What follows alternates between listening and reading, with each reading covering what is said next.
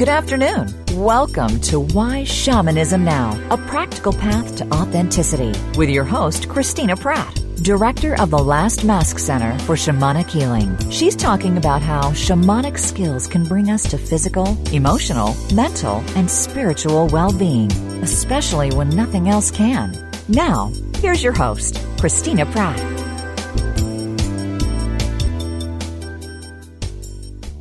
Hi, everyone. Welcome to Why Shamanism Now. This week, I am Langston Kahn, a senior teacher of the Cycle Teachings, and your host for this week's episode. I'm going to be interviewing Christina again as part of this three part series around working with the heart and our emotions.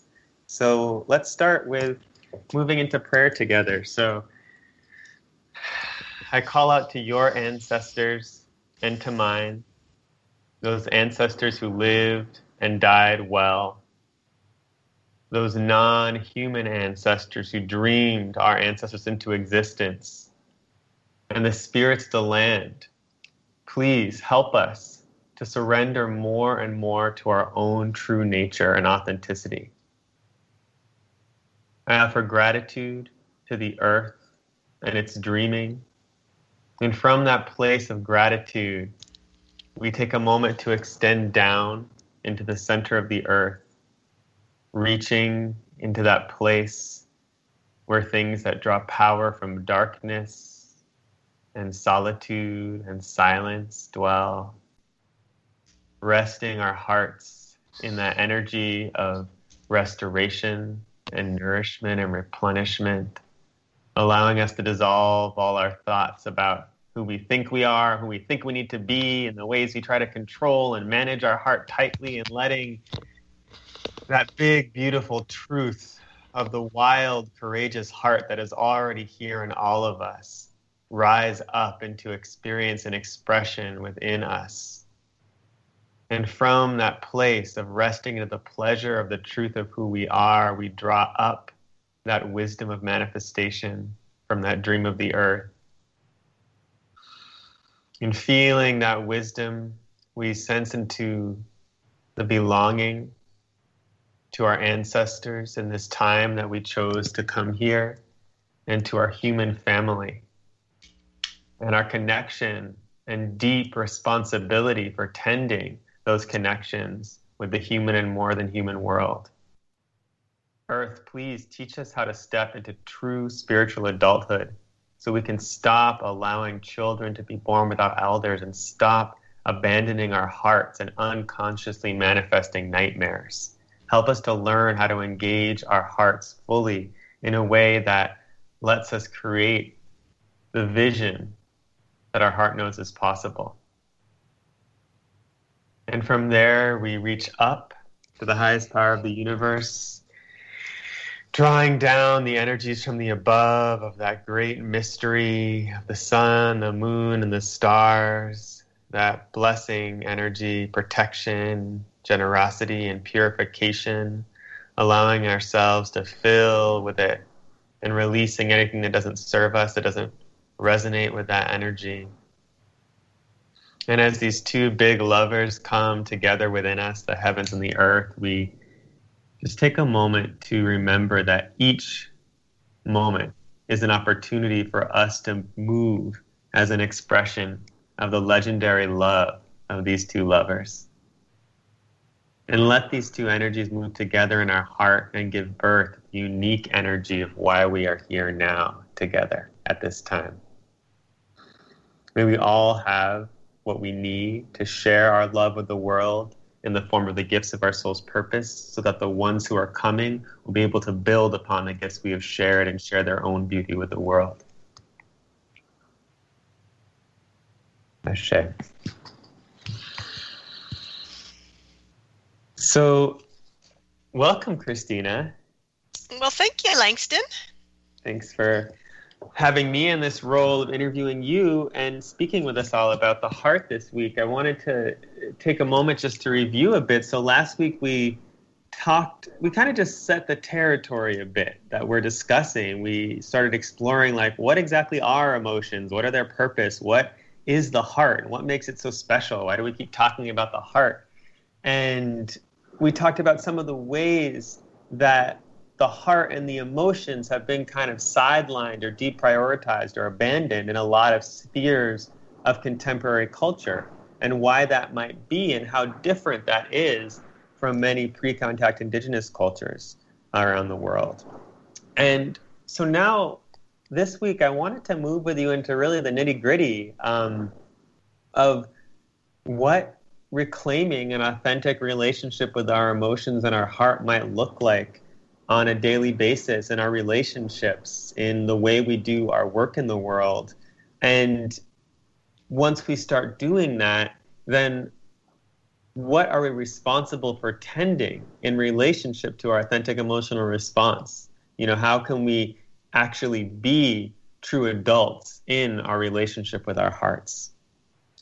And I guess one thing that was making me think about this a lot coming to this show was this um, piece that Sonya Renee Taylor, the author of The Body is Not an Apology, um, did on Instagram a few weeks ago about um, the problem with the word ally and the sense that when we're looking for allies, we are implying that there's people that aren't connected to us already and need to be connected to us. But in actuality, you know, from a shamanic perspective, we're all connected. We're all both unique, beautiful, brilliant individual beings and also one. And we're all in relationship to each other as we so quickly and painfully saw during this pandemic. Um, and so, what our responsibility, which we also saw during this pandemic, is is not to make connection. The connections are already there, but to become conscious of connections we are unconscious of and choose to tend those connections as you know responsible compassionate adults um, versus manipulating those connections or you know engaging those connections vampirically or parasitically just to feed us while allowing others to suffer and that was just making me think a lot about our responsibility to our own hearts and our emotions when we're all connected to each other. You know, we're trying to go on this authentic journey of expressing ourselves honestly and truthfully, but so often, you know, when we try to go there, I think our first place is we start saying, "Well, I'm just expressing my truth," you know, so as an excuse to bludgeon people with with whatever we want to say or express in the moment, or I'm just feeling really emotional right now, so I can take out my emotions on you and vomit them all over you. So I'm just curious if you'd like to start talking a little bit about that kind of problem space of how how we begin to really own and embrace our wildness of our emotions while also honoring and tending our connections to each other. Yeah, it, it's such a, I, it's like so many really important elements to just that one kind of question and a response. Um, and so, so connecting back to that, you know, to the Instagram post and just the the the deep wisdom and insight in it, it it it, it listening to it put put me in that realization that you know we're talking about decolonizing the mind in, in general as a as a as a as a Black Lives Matter inspired, long overdue conversation. And I would hope that everyone listening to the show is also educating themselves by reading books that may be hard to read to really come to understand the lies and the gaslighting and the um, incredible amount of um, gaming.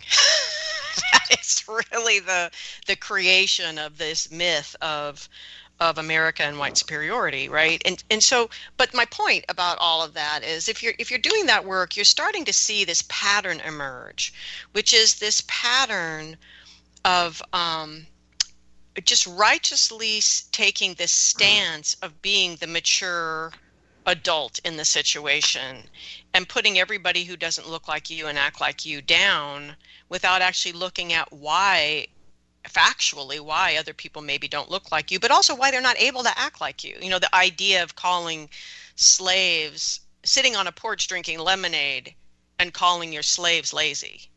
That's just like what? So anyway, but my point is about this this this quality of relationship is if we look at all that's coming out of this, which is an understanding around intersectionality, how if we can actually create a way of being in the world that um, makes it um, fair, just, um, supportive, and robustly wonderful for the person who is sort of the most intersectional person, then we'll solve it for everybody.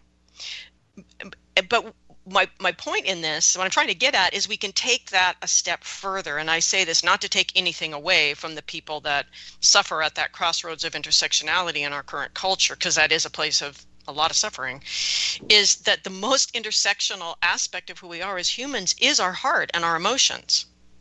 And that that that the the colonization by the mind of the heart that is underlying all of this philosophy brought over um, thank you, Descartes, and thank you, you know, Judeo-Christian religion. Like this, this, this colonization by the mind of the heart is this legacy, and then we're watching how it rolls out into all of these different systems of oppression, systems of injustice that that are are basically kept in place simply by somebody righteously standing up and saying that's true like no evidence, no facts. You know, so as science rises up and undermines this um, understanding, it, it's not changing people's thinking. And I'm bringing this up because it actually does relate to what I see as what it actually means to be an adult with a heart and a mind. Right? Is is is we can't tolerate that that behavior anymore, essentially. And so I'm not making this point very well, but the point I'm trying to get at is this larger social conversation and cultural conversation we need to be having there it's it's the same from a pattern perspective it's the same conversation and so if we can come to understand racism for example we can also come to understand this colonization of the heart and this this naming just simply labeling the heart and our emotions as childish. It's the same as labeling same thinking that allows educated intelligent people to simply label black people as childish. It's it's it, it we have one problem to solve and it's this this problem is the quality of our relationship with our heart and our emotions and how those work together with the capacity of our mind in our physical human being bodies to manifest the spiritual destiny that we all share right that that any path forward that doesn't acknowledge the need to create quality relationship internally in each human being in all four of those wisdom bodies and understand how they work together with no one single wisdom body colonizing the others right? When we come to understand that we will be the people that are capable of coming up with the the healing the repair the changes the the world that allows us to uh, that we need to build. That would be a world in which human beings no matter how they present no matter how they identify eh, yada yada yada can simply be here together on this planet that we all share and be sovereign beings everyone with a purpose that is equally as valuable as everyone else's and recognize that the one true sin is to stand in the way of another human being's ability to live their purpose, to live their destiny. And that all of these systems of oppression, including this one we're talking about, which is the essential permission for the mind to colonize the heart and, and, and label emotions childish and something we need to grow out of, essentially, that that, that whole effort really is um, anyway my point is it's all the same it's all, it's all the same effort. It's just the creating the the quality of our connections within ourself allows us to change the quality of our connections with each other. As long as i colonize my own heart and my emotions i am going to i am going to inappropriately discern any intense experience that's going on in the world around me. And right now, pretty much everything going on in the world around us is pretty intense, right? So if I need to get right with what's going on in the world and become part of the solution and not be part perpetuating the problem, I have to change my relationship with my heart and my emotions. There's no other way. Mm-hmm. And, and I, I, I, I try to not, you know, be a dictator about things, but I feel like this is the sum total of my entire adult life as I see where all of these different systems have gone political, social, psychological everything is coming to the same place of realizing the fundamental problem we are all dealing with is our willingness to abandon the responsibility for the quality of our connections to things. Mm. It's that mm. that is the fundamental problem in all of it. And where we all begin in that place where the inner, you know, the outer is forced to reflect the inner. We are most powerful transforming the inner. So the place that we are most able to create change first is within ourselves and it's essential or all of that work we do in the outer world doesn't create something new right? And so this is what an ex- I'm, this is my last point and then i'll shut up because I'm, I'm ranting now. But it is the thing i see now in this new version of politically correct language that's starting to come in. We're, we're making the exact same mistake we made after the civil rights movement in the united states. So i'm speaking now for the united states is instead of actually dealing with the deep underlying emotions and philosophy and um, lies and bad ideas that that supported the lack of civil rights, we just police people's language. And now look at us.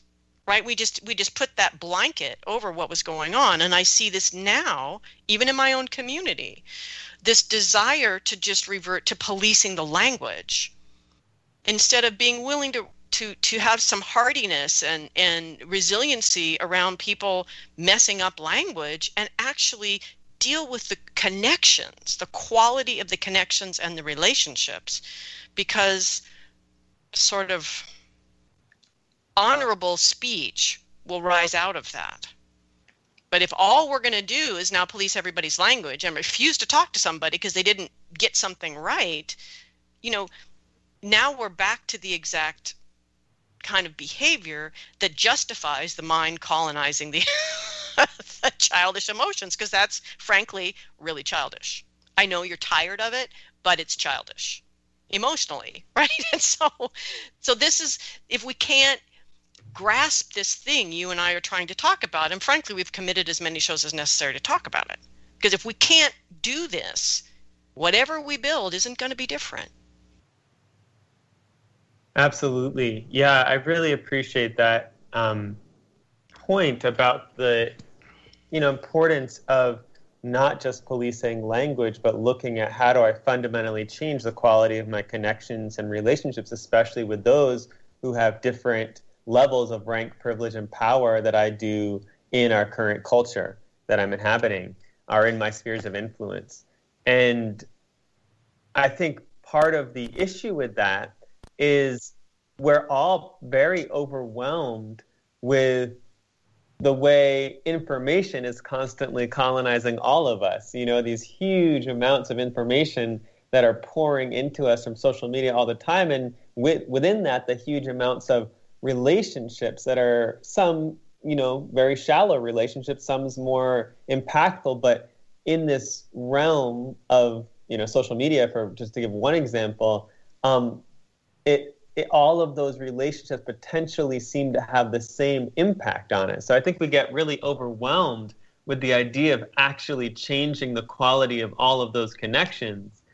But I think that points to how, even more so, how important it is to start with changing our quality of connection with our own hearts, which then allows us to change how we show up in all of our relationships at a fundamental level.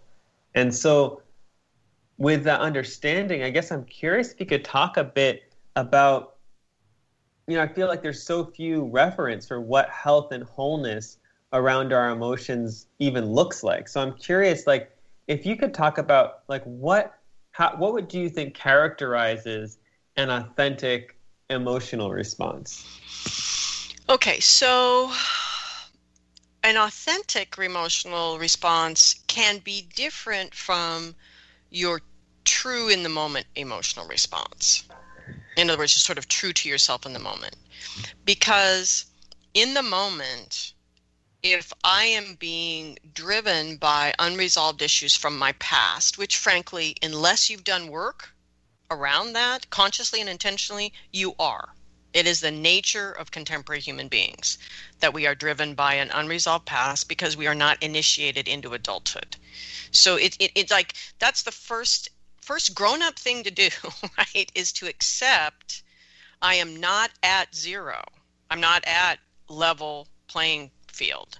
That I am most likely below that and being driven by unresolved uh, issues from the past which can then be compounded by that constant daily input of what is actually problematic in the world today.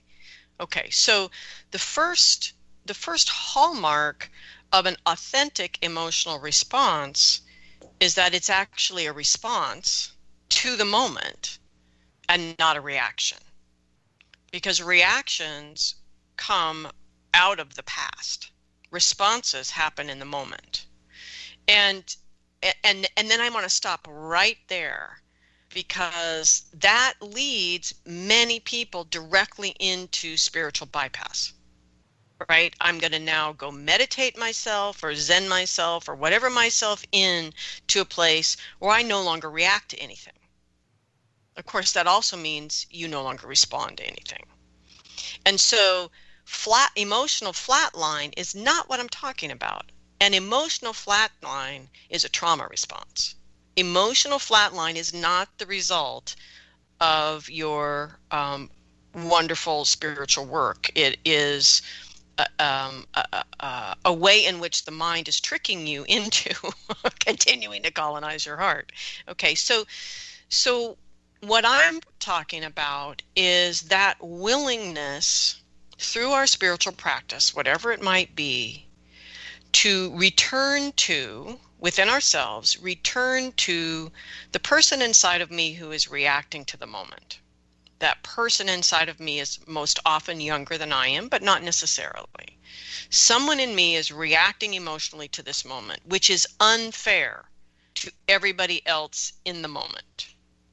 And that's a really that's a really grown up healthy relationship thing to under, understand is by projecting my unresolved stuff onto everybody else in this moment, I am forcing everybody else to do labor for me. So so the first thing about this this quality of an authentic emotional response is that in my spiritual work I have used it to get right with myself, right with all of those places for whatever reason in the past I couldn't do what I needed to do, which basically is a lot of childhood. We keep, we're kids. We you know we, we're not able to do what we need to do. So there's there's work to be done there to to come now as an adult to write those past relationships with myself because I can do that for myself to be able to release that old emotional patterned response to things that creates the reaction right? So I I have the power to release myself from the momentum of my patterns of reaction emotionally would be a way to say that. And that is actually the first job of any true spiritual or religious practice that you engage in is to get you into the actual moment would be the you know the lingo for that. And so by by that kind of self-reflection and the skills to be able to meet myself in in in the patterns of reaction that I hold and to bring what I need now to that debt to myself, right? And get right with myself, then it brings me back to the moment and I have a possibility now in that moment to actually respond. And part of the reason that work is important is because our life today, even even without the emotional overwhelm you were just talking about, just from me- media, the the way power moves through our world right now, human being power moves through our world right now, gives you a daily reason to have a strong emotional response to injustice, to um, a lack of freedom, to um, just just huge doses of um, ignorance disguised in in fundamental righteous thinking that just just block people's capacity to move towards their destiny. Right? Which is exactly the opposite of what community is supposed to be doing right? And so the point that like the first hallmark of this healthy emotional response is to actually be able to respond. In the moment in a way that is emotional and then in an emotional response it may be extremely intense but it doesn't take my brain offline. It doesn't take my life offline. In other words what I see a lot of people doing these days is basically I'm, I'm having a big emotional process and I just I can't you know I can't parent my children. I can't go to work. I can't do whatever. And while I have empathy for the fact that you may be having that big of an emotional reaction to things it is still a reaction. When we are responding as, as emotionally mature spiritual adults, we can have really intense emotional responses that are totally um, a healthy, accurate response to what we're experiencing in our life. And it helps to guide us in understanding what's actually going on and what's an appropriate response for me in this moment. And so when when in other words, when the moment is being flooded by reaction that is being driven by patterns from the past, effective in the real world. And and understanding that and taking responsibility to get yourself into the moment into an authentic emotional response that is a response to the moment and and allowing the message your emotions are delivering to help you truly discern what's going on and guide your decision making process. All of that is the absolute foundation for really a, a healthy emotional life. And there isn't anybody who can get there without a little bit of conscious work to get there. So people aren't living at emotional you know in a sort of a healthy emotional neutral and then shitty things happen and they get knocked off course. That's not healthy emotional neutral. If shitty things happen and you get knocked off course you're reacting versus able to stand in the moment in your sovereignty and respond. Right? And, and I'm speaking about the personal sphere. In other words, your ability to turn off your phone. Mm. you know, I mean, take an action in your personal sphere. I am not saying that a black woman should be able to turn off systemic racism in her life. I'm just saying in her in the sphere of influence, for example, we should be able to respond and take charge of our emotions in that sphere of influence that makes us a person who can then do the next thing, which is recognize other people that are in that same place to create that same quality of connection and begin to work with them on that systemic racism or sexism or whatever tyranny out there is the the work of the day. I mean, it's it's, it's really so abundant out there, right?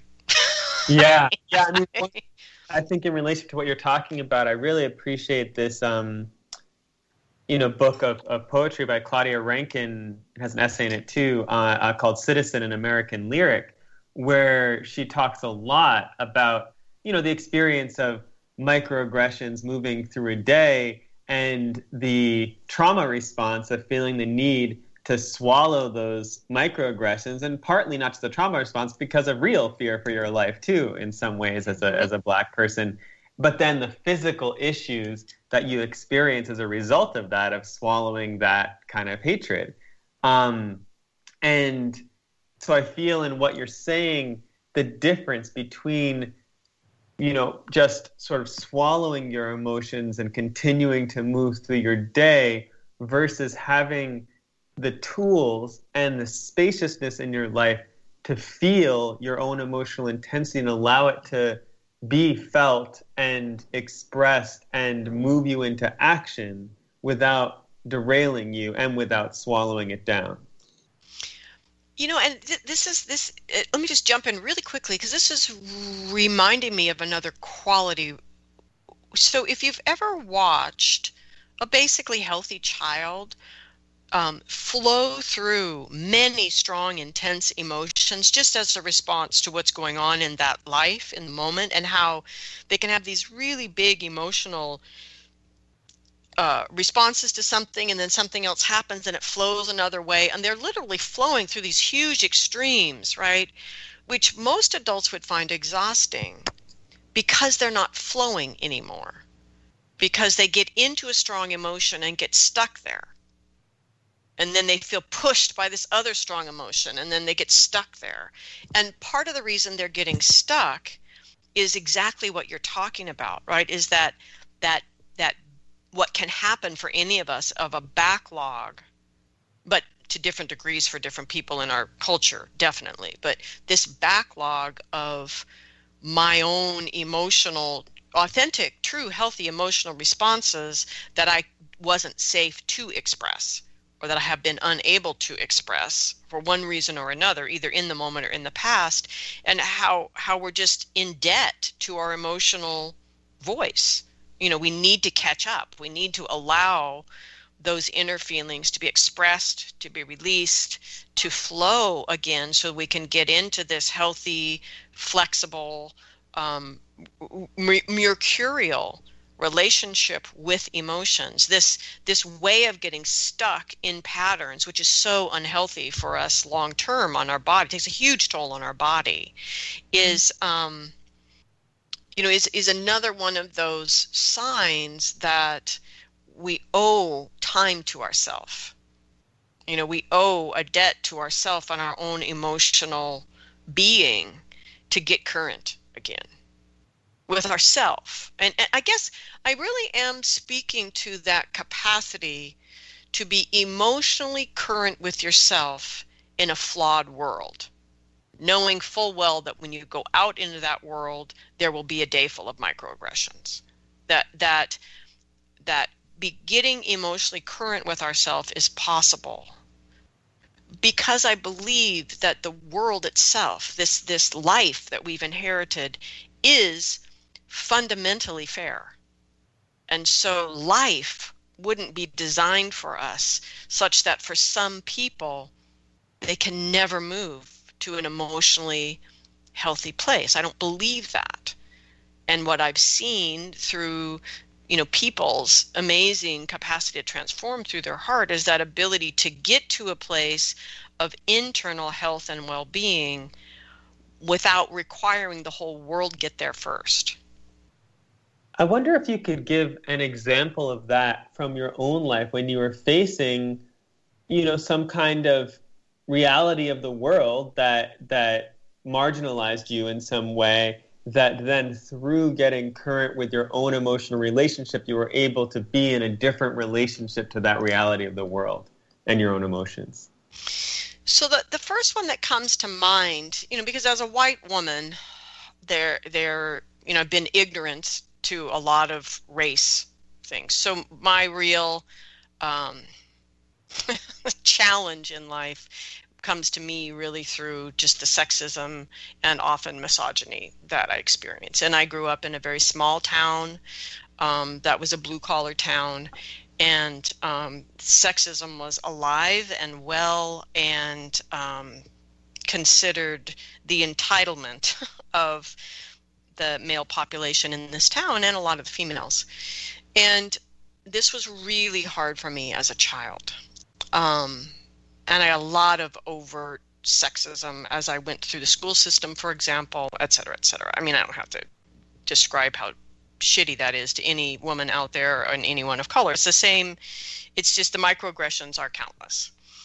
And by the time I was a young, in my 20s, I was in such debt to my heart out of the rage of being so unfairly put down, shoved aside, limited, eh, whatever. I mean, we we all know the story. The and but so enraged by it um, that I was really starting to um, not only um, not that I connected this yet, but I was showing physical health problems in my early 20s, like way too young to be. But I was just really, frankly, in in in in just the lid on this constant rage about this. Every microaggression just threatening to boil that pot over. And and this is also partly because in my own family, which had many many blessings and privileges, we did not deal with anger well. We dealt with it by not dealing with it at all. And so this this this in many ways this understanding I have about how not dealing with emotions doesn't work comes largely because that was my family's pattern around anger and I was utterly unprepared to deal with with oh, just the day in day out inequality of being a woman in this world and wanting to do what I've come here to do. I mean, to, today, I mean, I do do what I want to do, and it still brings me to tears, struggling with that. And, and again, not holding that up over anybody else's struggle with the microaggressions in their life, just speaking to it. Just the rage. And because I had learned the clearing process that we teach here in at Last Mask Center, I, I did have a tool to do begin to unpack that and try to do my own emotional labor around this because it really was crippling me. It was crippling me in all of my connections. So it was crippling me in my relationships, but it was really crippling my body. It was really taking its toll. Rage, that kind of rage is really hard on the body to carry. And through that clearing process, because a piece of the clearing process is to ask yourself how you're doing the thing that is being done to you to yourself. I, I came to understand i wish i could remember the details of it but but really understanding this sort of mother lode of my own um, rage directed at myself or some sort of unfair, unfairness maybe given where it went it was probably more like some uh, inability to see the real issue and, and address it in a healthy way. Something like that. I can't remember what it was, but some sort of huge insight came out of this clearing work. So the pattern got cleared, the old emotions got released, got current with whatever those old emotions were. And as I was sitting in the clarity that comes from a real, real emotional body clearing, I came to understand in that moment that every everyone who is fighting against any kind of oppression in their life or just dealing with just just endeavoring to let's say endeavoring to heal and resolve i want to get out of fighting with endeavoring to resolve any oppression in their life is already ahead of the oppressor. That's what i came to understand because the problem with being the oppressor is you really are clueless to the fact that there's a problem. And you really are clueless to the fact that you are the problem.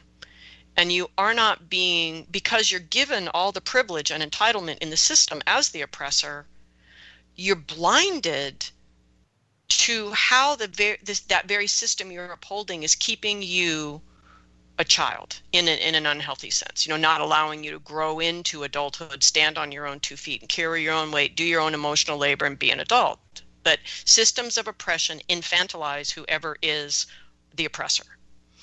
And I saw that so clearly. And in my every cell of my body, I came to realize that I was ahead of the game of destiny, of living my destiny, because this oppression that I faced each day forced me to be aware there was a problem and to uh, begin to address that in myself. And so this is the same a similar place when someone says I'm not going to argue with you that sexism or racism or whatever exists because it's it, it's not necessary. Like it is a waste of everybody's time and energy.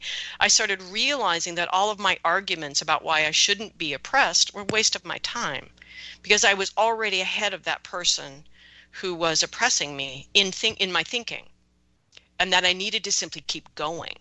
and I needed to find those who were also keep going and build a world. And this is really the basic that one clearing is the basis of everything in my life right now is I realized that I needed to find those people who had realized the same thing. And they're all over the place. Who've realized, "Oh, I'm actually ahead of the game. What I want to do here is find others who get it and just build that new way and make it so beautiful and liberating and joyful and effective and intensely real that everybody's going to come over here and eventually you know we're going to be the party everybody you know and the other party over here of oppression is going to die off. I mean it's like it all unfolded for me right there from that one clearing of realizing i had i i didn't need to carry anybody's anger and childishness anymore. That i had work to do. I had a world to build. And i had to figure out how to become the person who could do that. And it just derailed me from even noticing the sexism.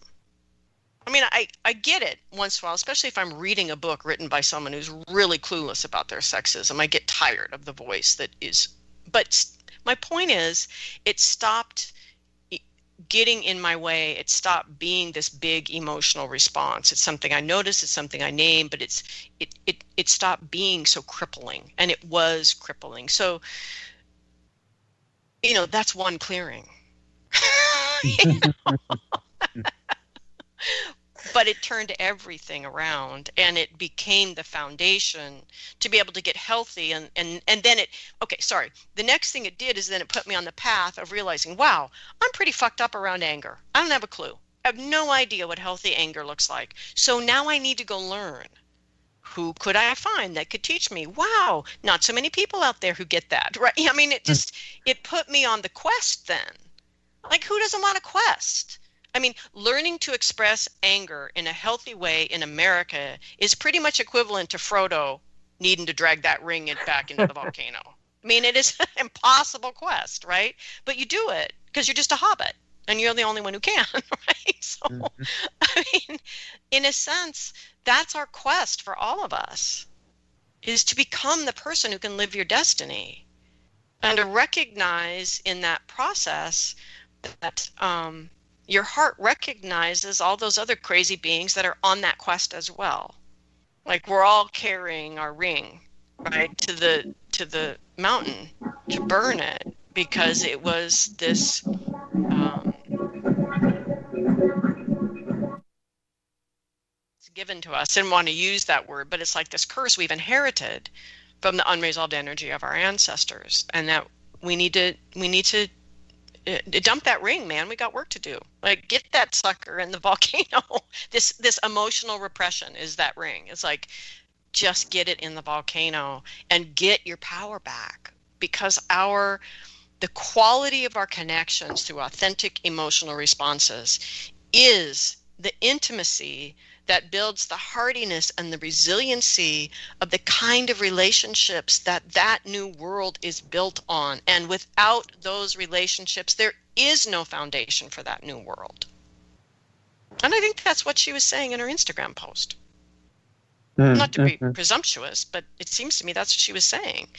Is you know, it's it's not about needing connections. It's about the quality of these connections suck I mean, she didn't say that, but I'm paraphrasing now. And they're not adequate for the world we want to create. You know, if, if you want to call yourself my ally, then well, one, don't. But on the other hand, just build the quality of connection with me that allows me to trust you intimately to place my destiny in your hands and yours in mine. You know, to build that world together. It's no less than that. I guess that's the piece that people seem to not quite grasp is it isn't anything less than building the quality of relationships that are so intensely intimate that we we interweave our destinies. Yes and i think that's so everything you just said i really appreciate but specifically that quality of the way we interweave our destinies i think has so much to do with the quality of our relationship with our own heart. Because we're, if we're not in a reliable relationship with our emotions and a relationship of trust with our heart, then it's really hard to be trustworthy when interweaving our destinies with each other.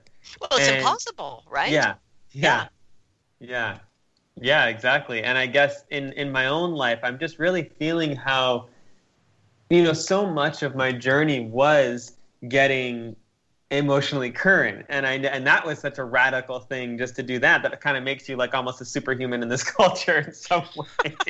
Right. And not that i'm in like a place where i'm perfectly emotionally current all the time but but i'm drastically in a different place than i was you know 10 years ago when i started these teachings so to speak. And so um there's this there, there's this other journey though then that i was required to take. And I think in some ways I'm still exploring around after you're in more of a place where you're mostly your normal is to be emotionally current, then really feeling into exactly what you were talking about in terms of letting our emotions move us into action in each moment.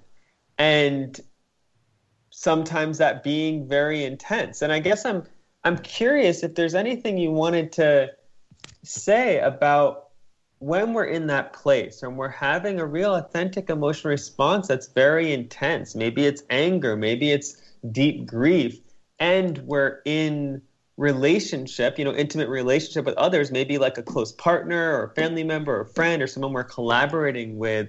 What is our sort of responsibility in terms of our emotional hygiene within that relationship and connection um, while working to stay current and embody our emotions and let them move us in each moment.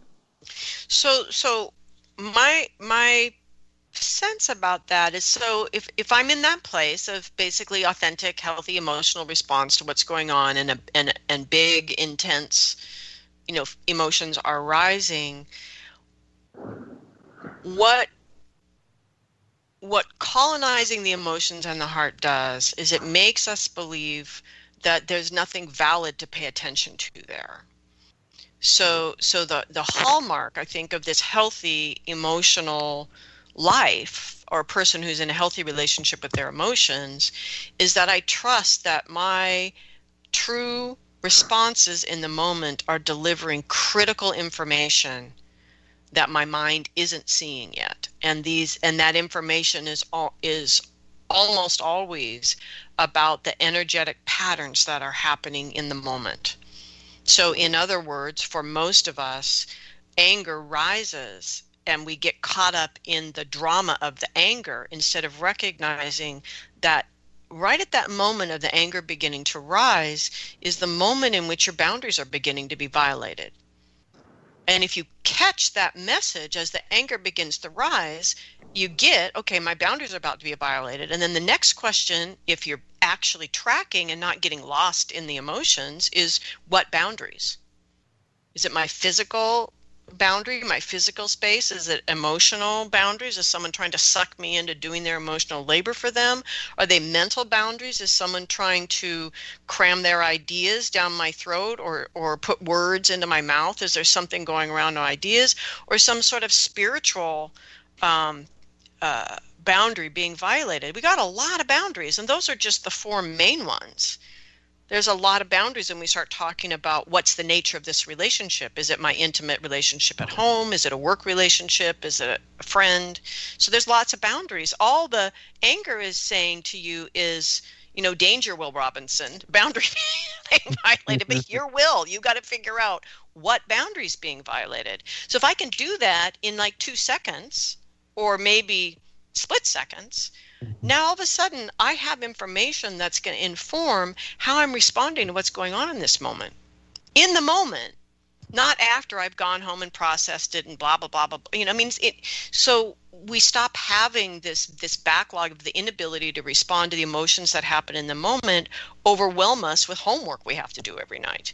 But in the moment, I can say yes or no, which is you know the boundary language. In the moment, as the sadness is rising, I can check in and see what is what is the nature of this sadness? What is there something being lost? Is there something that i care about or value that's being challenged? Like all of these emotions if they're responses in the moment are trying to deliver a message.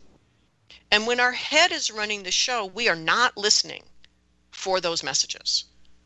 When we're more positioned in our heart with the head being you know like the heart being more like the submarine and the head is a bit like a periscope or something right? But it's not driving the show. It's just paying attention right?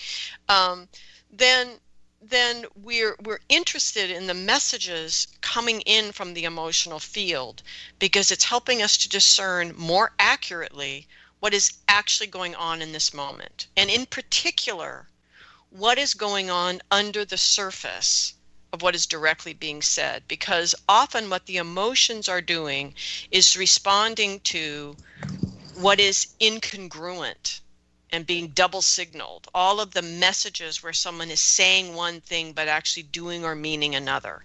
So our emotions are often rising up. Well i mean on the good days when beautiful things are happening joy is rising up. Um, you know desire for deeper connection, celebration, wanting to just stand up with that person and dance. I mean, yes, th- there there are days where emotions arise, and we should just follow the emotion into the activity that is being asked for. Okay, but mostly we're talking about the other kinds of emotions are hard and they're not so welcome, and we have a tendency to want to push them away. We have a tendency to not want them and thus not get their message. And so that's what I feel is that possibility in being in this healthy relationship with our emotional responses is we receive the message and move on. And so I'm not stuck in the anger that was trying to tell me there's a boundary violation going on right here. I've gone split second from boundary violation to a no thank you to a, oh, and actually, I really feel like you're trying to suck me into doing this kind of emotional labor for you, and and that's really not mine to do. And so this project that we're working on would be able to you know i mean like you start to have a conversation where that input from your emotional information is informing what you're saying, what you're doing, how you're talking about what's going on, and engaging with people around you. I feel so much sadness when our project starts to go off in this direction. There is something that we value. Or at least I value that is being missed at, in this, whatever we're doing here together at work, when the project goes in this direction. So let's take a moment and explore that. And if it's just me, maybe I'm on the wrong project. Like th- these are just totally made up possibilities of what a conversation could sound like if I'm willing in in the moment in all of my conversations to let my emotions deliver the message that they're trying to deliver because when they do they recede and the next emotion rises up. Oh, you are willing? You felt the sadness too? Oh, and you actually felt anger? Wow, this team really values this thing. What are we missing? What was it that we all value we're not even talking about? And then we talk about that, and maybe it changes the whole direction of that project that you're working on. You realize it can't just be a handbook, right? It has to be a multimedia learning tool. Okay, great. We have a better we have a better product now. So, in my point is listening to your emotions in the long run. Okay, listening to anything extra takes more time, granted. But doing it in a healthy way ultimately saves time because what you create, whether it's your relationship with your lover, with your child, at your work group, what you're creating in the world is is a creation that will have legs in the new world that we're trying to create. And right now, we shouldn't be creating anything that doesn't have legs. Mm-hmm. Yeah. Too much work. it doesn't have legs. Don't bother because we all need to move. Yes. Yeah. And yeah, that's just so it's it's making me think too about other reasons that for me in my process I wasn't listening to my emotions because in a way, you know, I'm a double Pisces. I'm pretty emotional you know person and listen to my emotions a lot but what took me out of my own emotional experience was you know patterns of this sort of highly mature wounded child stuff of managing others' emotions around me for a long time versus really listening to what my own emotions were guiding me to do as a you know childish defense mechanism like if it matters more what the adults around me are feeling than what i'm feeling because they're the ones who could hurt me you know or they're the ones mm-hmm. who can take mm-hmm. care of me or can't so mm-hmm. really needing to recognize that and give that up was really important and there's a great podcast you did about that um, that people can check out on the highly mature wounded child archetype um, you know like I said i was going to say I, these i keep trying to get here and then i keep wandering off into this is just such a big topic but i think you know, like for a challenge for this week, mm-hmm. I think there's four, at least four kind of mental patterns that keep us out of this authentic, responsive relationship with our emotions. And the first one is fundamentalist thinking. And and I mean this in spiritual communities. I mean, I mean it everywhere.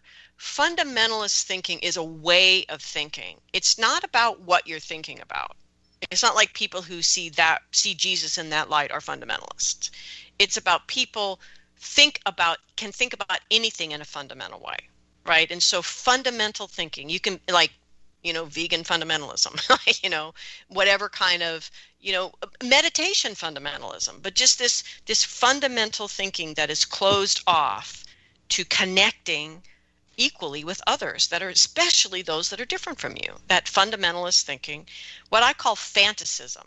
I made mm. that word up. But basically, it's the people that are no longer taking responsibility for tracking what is true and false and are just mm-hmm. making up whatever reality they want to live in and then beating everybody else up who doesn't want to live in it with them like mm-hmm. someone who actually believes they need to wear a mask right now is is is fear based and completely fucked up right? It's like, excuse me?